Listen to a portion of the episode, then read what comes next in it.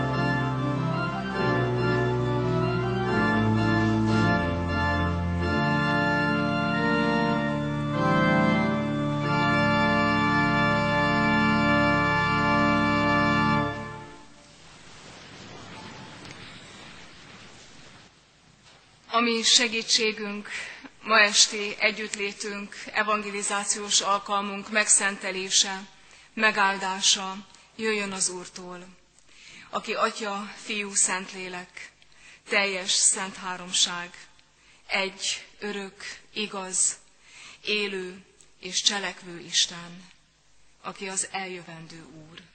Övé minden dicsőség. Ámen. Imádkozzunk.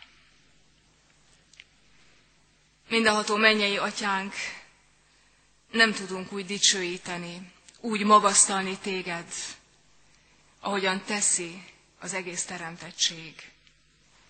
A maga rendjében, a maga szépségében.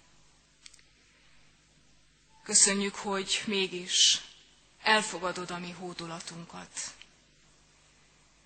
De kérünk, segíts abban, hogy a mi szívünket meg tudjuk nyitni előtted ma is, most is.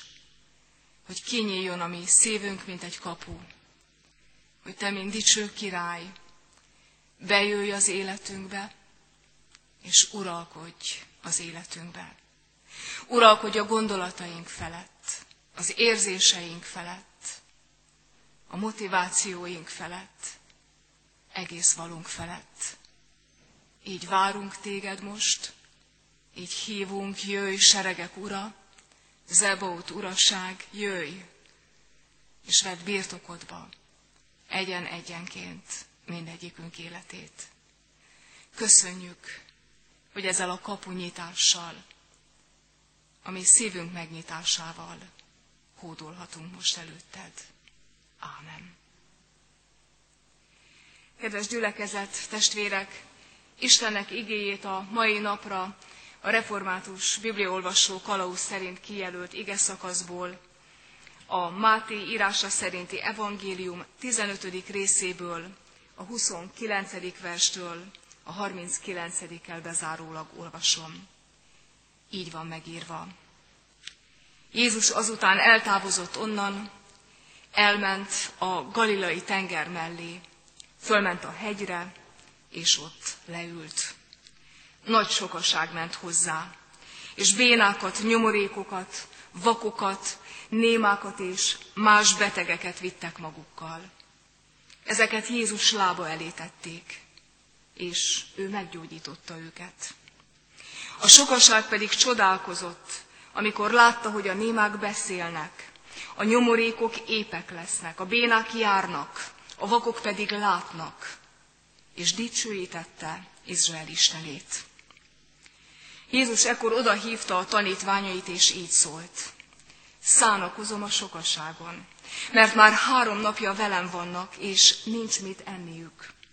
Éhesen pedig nem akarom őket elbocsátani, nehogy kidőljenek az úton. Tanítványai így válaszoltak, honnan volna itt a pusztában annyi kenyerünk, hogy jól lakassunk ekkora sokaságot. Jézus megkérdezte tőlük, hány kenyeretek van. Ők így feleltek, hét, és egy kevés halunk. Ekkor megparancsolta a sokaságnak, hogy telepedjenek le a földre. Azután vette a hét kenyeret és a halakat. Hálát adott, megtörte és a tanítványoknak adta, a tanítványok pedig a sokaságnak. Minnyájan ettek, és jól laktak. Azután összeszedték a maradék darabokat hét telekosárral. Négyezer férfi volt, aki evett, az asszonyokat és a gyermekeket nem számítva. Ezek után elbocsátotta a sokaságot. Beszállt a hajóba, és lement Magadán vidékére. Ámen.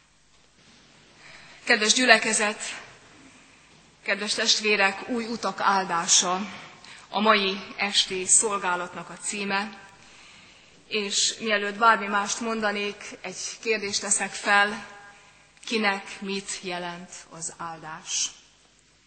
Mert hát ez az, amire mindegyikünk vágyik. Mindenki szeretne áldást kapni. Áldást az életére, a munkájára, a családjára, az otthonára, mert hogy az áldás az valami jó dolog. A mai nap délelőttjén egy hosszú értekezletünk volt, és Steinbock Büspök úr éppen az áldásról beszélt.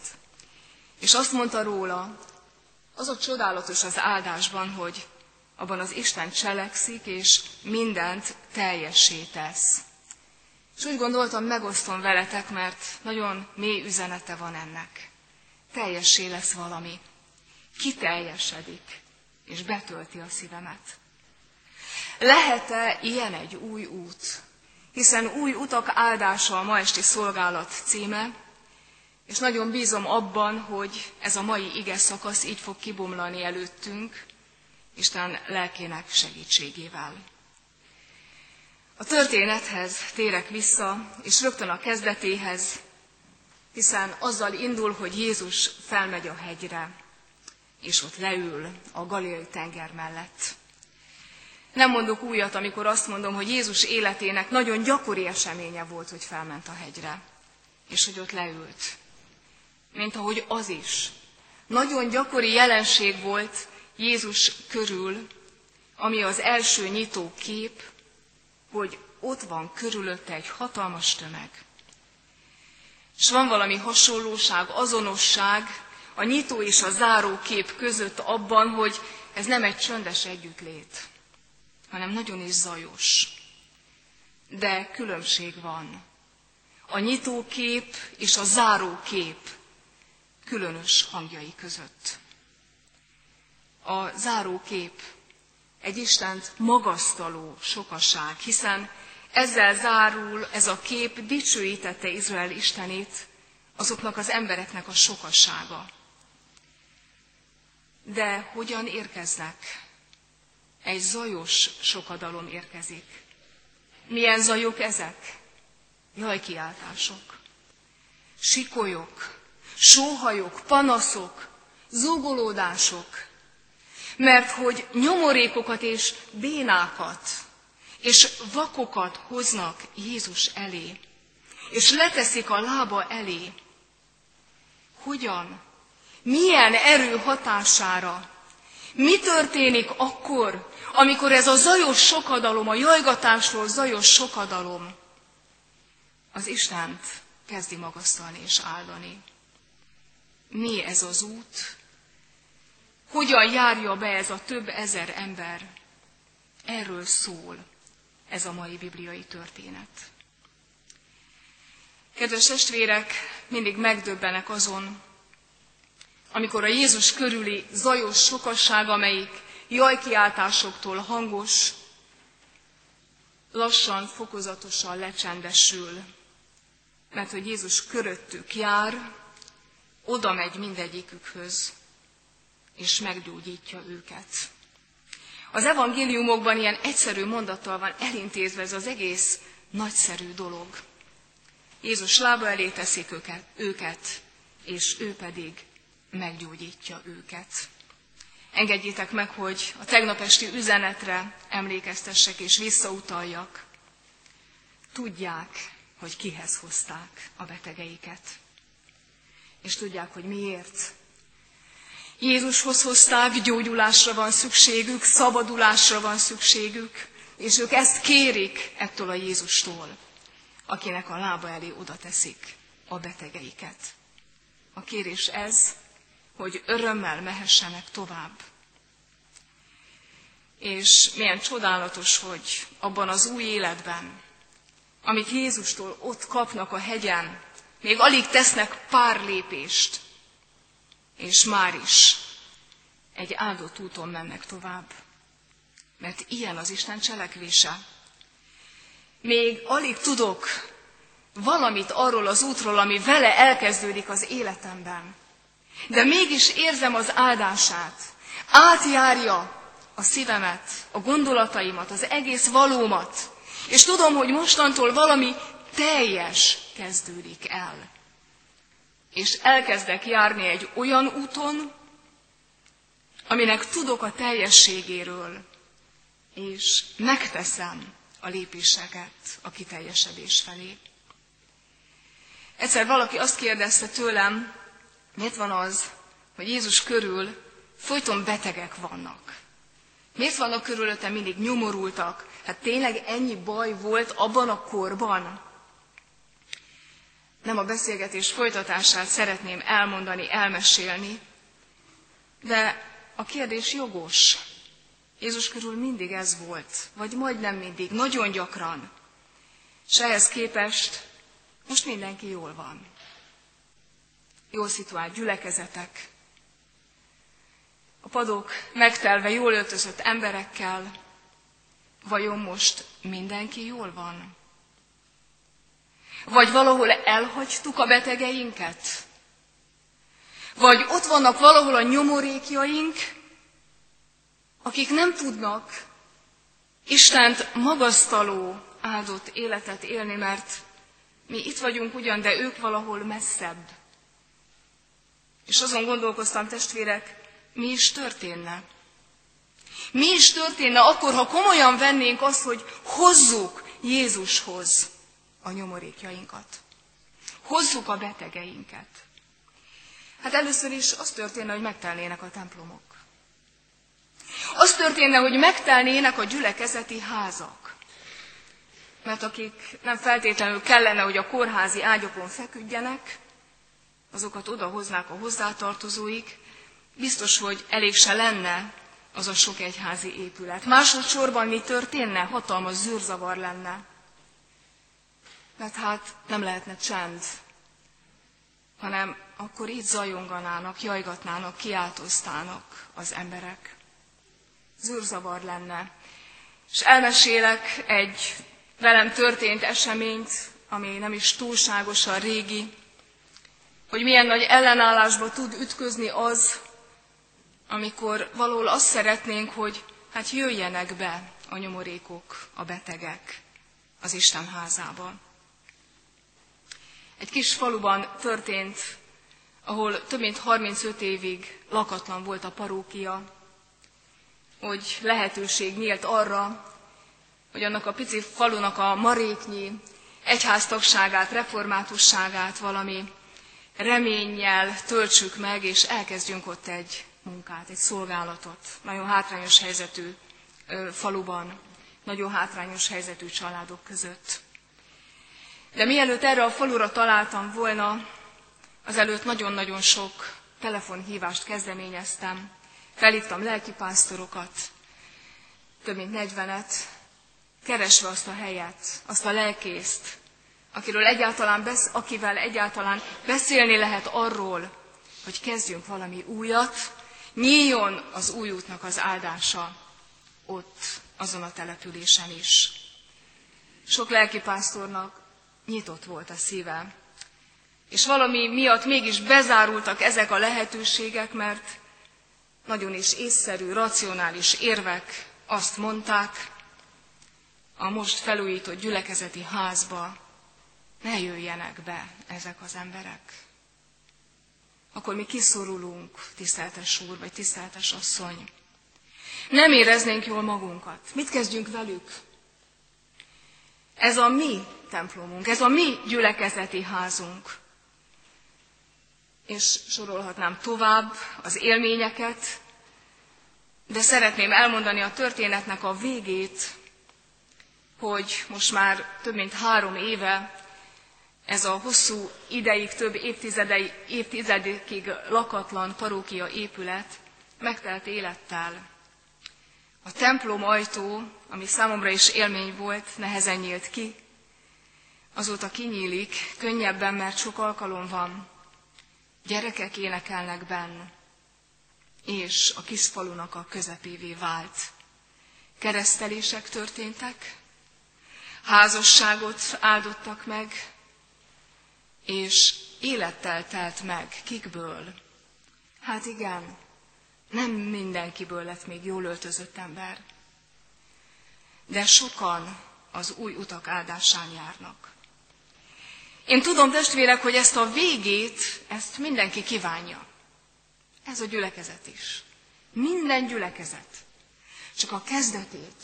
Ne kéne valahogy fölvállalni, csak valahogy attól tudnánk távol tartani magunkat, de tovább gondolom, az egyház közösségei nem csak egy-egy gyülekezet, mit is kezdene, ha betoldulnának ezek az emberek. Jézusról azt olvassuk, hogy fölkelt és gyógyította őket. Azért ez az egyszerű mondat bizonyára kinyílik előttünk, ha belegondolunk, hogy ez mit jelentett.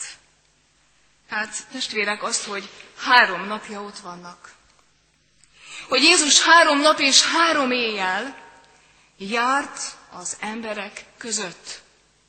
Oda ment hozzájuk, a vakhoz, a bénához, a nyomorékhoz, mindegyikkel foglalkozott. Az eredeti nyelven a terápia szó van itt, az új szövetségben, mindegyiknek a terápiáját, mindegyiknek a gyógymódját kezelte Jézus külön-külön. Nem arról volt szó, hogy megállt közöttük, és kitárta a karját, megáldotta őket, és meggyógyultak. Nem. Napokon keresztül, és éjszakákon keresztül. Egy másik helyen azt olvassuk a János írása szerinti evangéliumban, hogy Jézus el akar már menni. De amikor meglátja a betegeket, ott marad, és egész reggelig gyógyítja őket. Készen vagyunk mi erre? Mert a végét nagyon szeretnénk. Az egyház egész közössége erre vágyik, hogy Istent magasztaló tömegek ott legyenek a templomainkban, teljen meg az Isten háza dicsérettel. Én is ezt kívánom. Csak ez az eleje. Csak az erre való nyitása a közösségeinknek nehéz. És tudom, hogy az. De készen lennénk erre a szolgálatra. Most nem is a templomajtók kinyitását kérdezem, hanem magamat és titeket, hogy éjjel és nappal, mert úgy hozzászoktunk ehhez a napi 8 órához, 6 órához, úgy hozzászoktunk sok mindenhez, hogy dolgokat lezárunk, befejezünk, nem visszük tovább.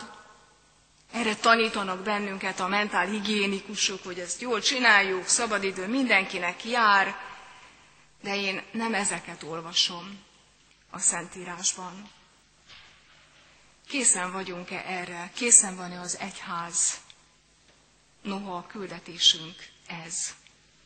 És csak felteszem a költői kérdést, vagy hasonlatos lenne ez a helyzet ahhoz, amikor Ábrahám könyörög, hogy Isten tartsa meg Sodomát, és Isten azt kérdezi, na de van ott igaz ember?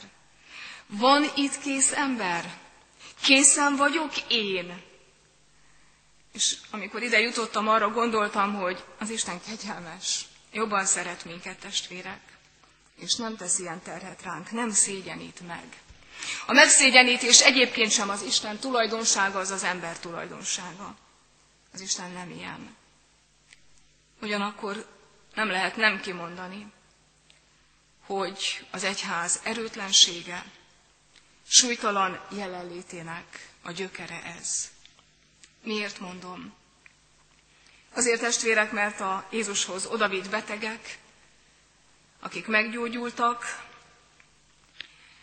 a jajkiáltásaikat elhagyták, a szemük öröm, öröm könnyekkel telt meg, és jártak, és láttak, és beszéltek, és egy magasztaló sokadalom volt ott a Galilai hegyen három nap múlva.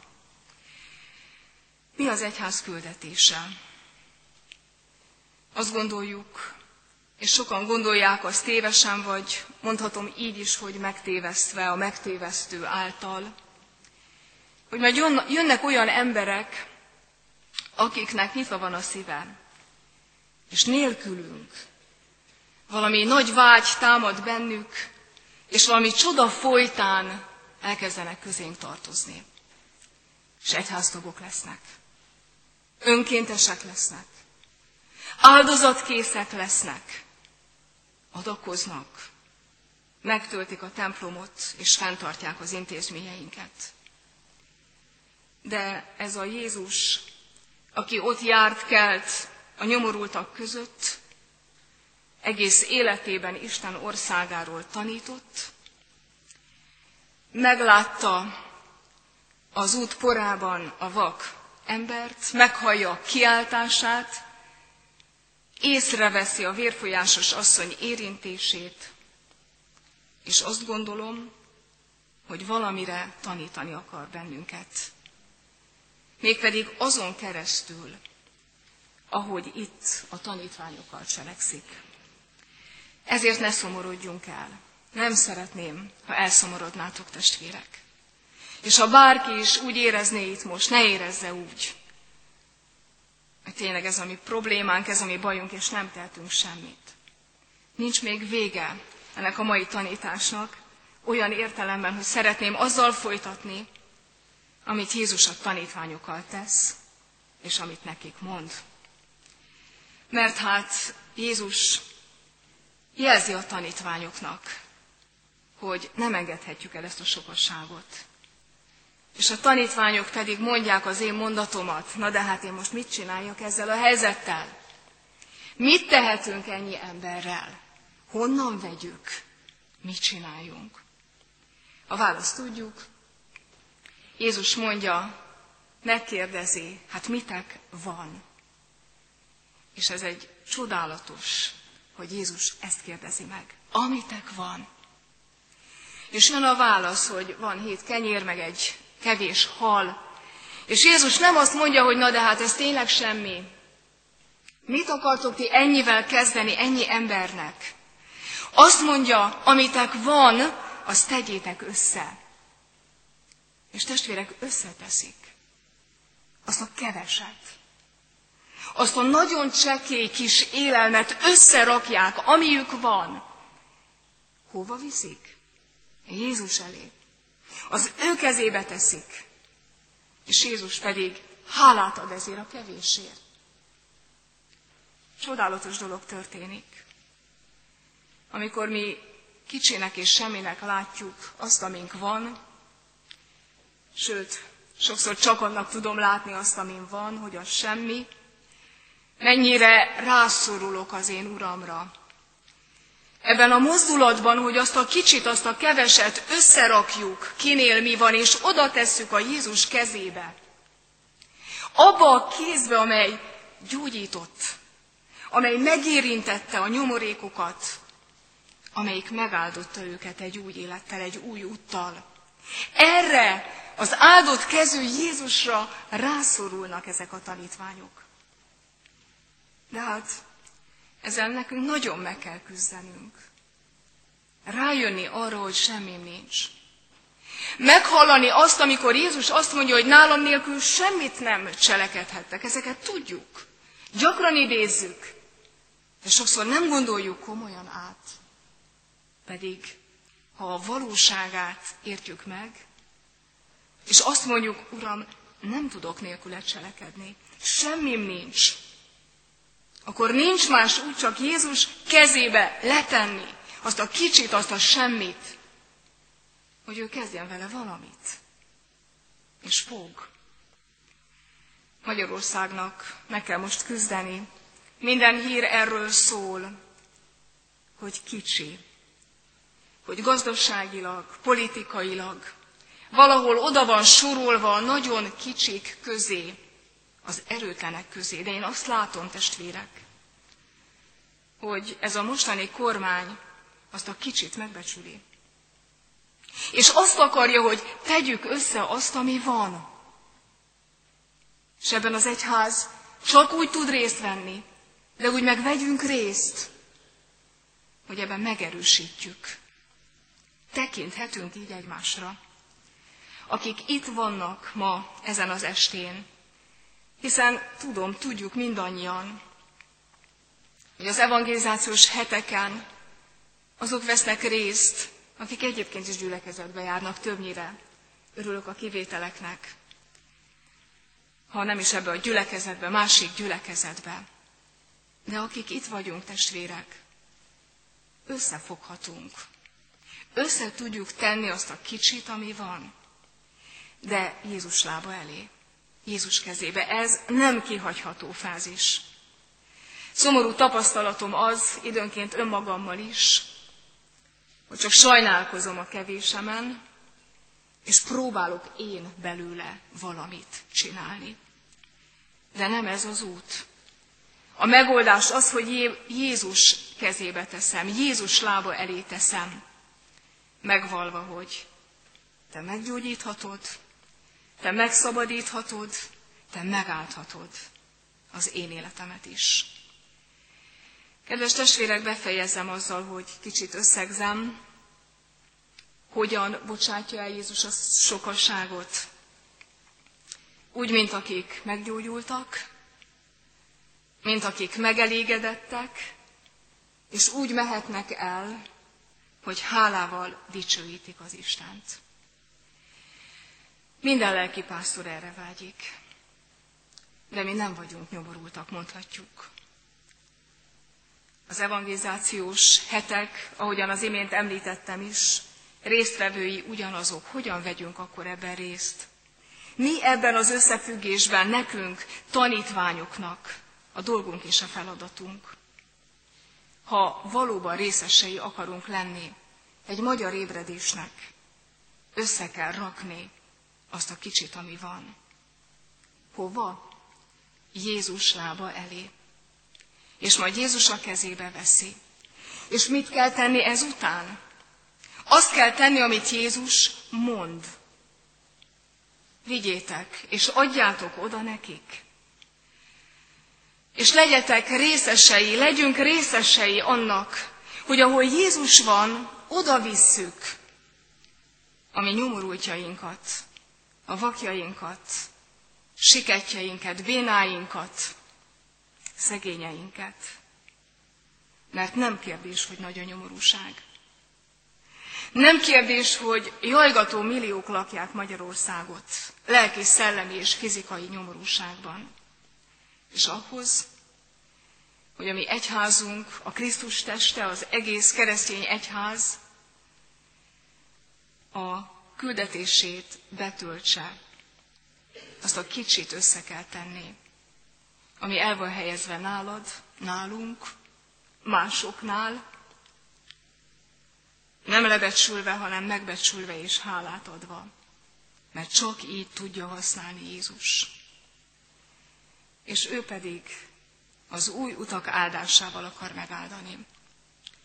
Tudom, hogy a végét mindenki szeretné, én is.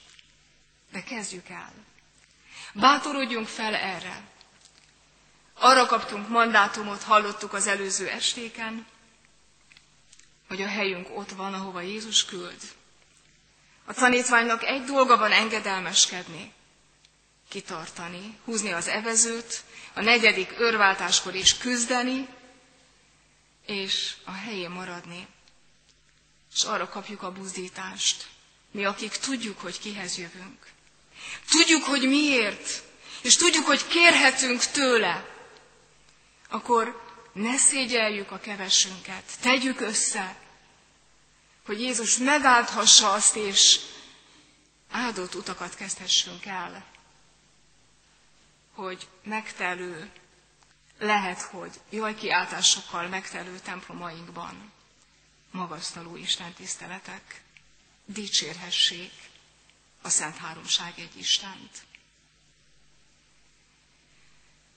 Isten adja meg, hogy ami szívünk kinyíljon, ezért énekeltük a 24. Zsoltárt, hogy betérjen az a dicső király, aki az ő uralmával először a mi életünkben uralkodik. Hogy róla úgy tudjunk bizonyságot tenni, mint úrról és királyról, hogy az hiteles legyen, mert elkezdtük az új áldott úton való járást egyen-egyenként. Adja meg Isten. Ámen. Testvérek, mielőtt imádságban elcsendesednénk, egy ráfelelő éneket énekeljünk, ami pedig a 251. dicséretnek, Rádai Pál imádságának az első verse, valamint a hatodik, hetedik és nyolcadik versei. Utána csendesedünk el imádságban.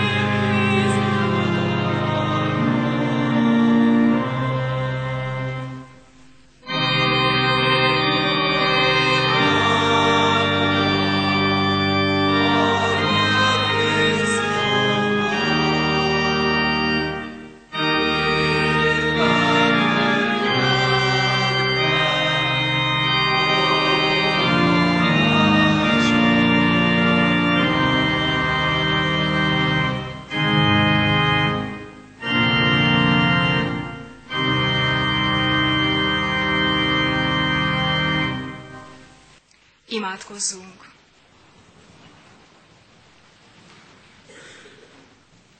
Mindenható mennyei atyánk, folytatjuk az énekben elmondott imádságot. Hódol a mi lelkünk és szívünk előtted, aki ura vagy életünk kezdetének, ura vagy végének, ura vagy mostani utunknak, és ura vagy annak az áldott útnak, amelyen el akarsz bennünket indítani. Köszönjük, hogy ura vagy látásunknak, hallásunknak, gondolkodásunknak, és bátorít, hogy ura vagy a bátortalanságainknak is. Ura vagy gyengeségünknek, erőtlenségünknek, de erőt ad, hogy megvalhatjuk, hogy ura vagy betegségeinknek. Erőt ad, hogy fáradhatatlanul jársz, és személyesen akarsz találkozni velünk. És a te terápiád egyen egyenként mindegyikünk nyomorúságát tudja gyógyítani. Köszönjük, hogy ura vagy kicsiségünknek, és arra bátorítottál, hogy így is figyelsz ránk. Téged áldunk, Atya, Fiú, Szentlélek Isten. És köszönjük, hogy hisszük, szemeid előtt és kezedben vagyunk. Kezedbe tesszük a kicsinségünket, és mindazt, amink van. Mert emberi értelemben sok gazdagsága van ennek a gyülekezetnek, a te egyházadnak. De mégis idehozzuk a kezedbe, hogy áldott eszközök lehessenek. Köszönjük neked, Uram, azokat a szolgálat tévőket, akik ebben a gyülekezetben a te igédet hirdetik. Köszönjük a gondokokat, presbitereket, életüket önkéntesen a te szolgálatodba adták. Köszönjük a diakónusokat, és minden szolgálattevőt, aki ebben a gyülekezetben oda tette a te kezedbe azt, ami, aki, és te használni tudod a maga helyén. Áldunk téged, Urunk, hogy kezedbe tehetjük egyházunk egész közösségét, minden szolgálatát, missziókat, szeretett szolgálatokat, és köszönjük, hogy a te kezedre bízzuk, és bízhatjuk a mi népünket, egész országunkat, annak vezetőit, és kérünk téged, bátorítsd és erősítsd őket, és hadd legyünk ott, akiken keresztül őket is jól tudod tartani, és meg tudod gyógyítani. Kérünk, áld meg népedet. Atya, Fiú, Szentlélek Isten. Ámen. Együtt imádkozzuk az Úr Jézustól tanult imát. Mi, Atyánk, aki a mennyekben vagy, szenteltessék meg a Te neved. Jöjjön el a Te országod, legyen meg a Te akaratod, amint a mennyben, úgy a földön is. Minden napi kenyerünket add meg nékünk ma, és bocsásd meg védkeinket, éppen mi is megbocsátunk az ellenünk védkezőknek. És ne védj minket kísértésbe, de szabadíts meg a gonosztól, mert Tiéd az ország, a hatalom és a dicsőség mind örökké. Ámen.